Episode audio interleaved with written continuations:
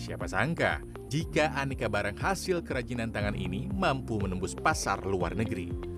Mulai dari anyaman tong sampah, tempat tisu, hingga gantungan lampu dibuat para perajin asal Sukaratu, Tasikmalaya, Jawa Barat. Meski di masa pandemi, para perajin ini mampu memenuhi kebutuhan sehari-hari dengan membuat aneka anyaman tradisional.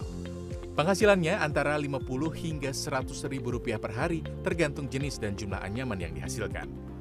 Produk-produk ini dikirim di pasar lokal dan mampu menembus pasar ekspor seperti Singapura hingga Arab Saudi.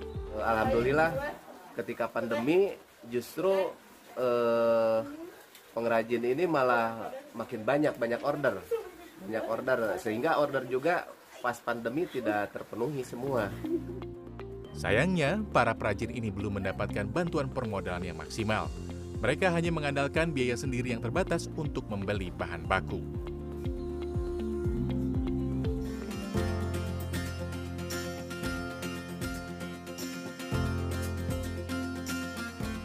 Yang satu ini gak kalah unik.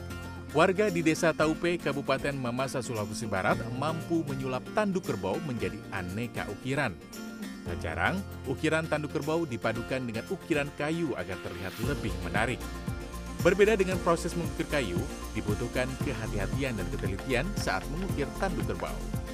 Aneka barang seperti asbak rokok, rumah adat Mamasa, hingga patung manusia atau tau-tau dihasilkan dari bahan tanduk kerbau maupun kayu. Harganya mulai dari 20.000 hingga jutaan rupiah. Prosesnya ini 1 minggu sampai 2 minggu lah, begitu. Harga jualnya juga ini kalau seperti ini dia 700 sampai 1 juta. Aktivitas ini sudah dilakukan warga 2 tahun terakhir untuk mendapatkan tambahan pemasukan di tengah pandemi. Hasil karya para perajin yang kerap tampil di sejumlah pameran ini rata-rata dijual secara daring. Tim Liputan CNN Indonesia.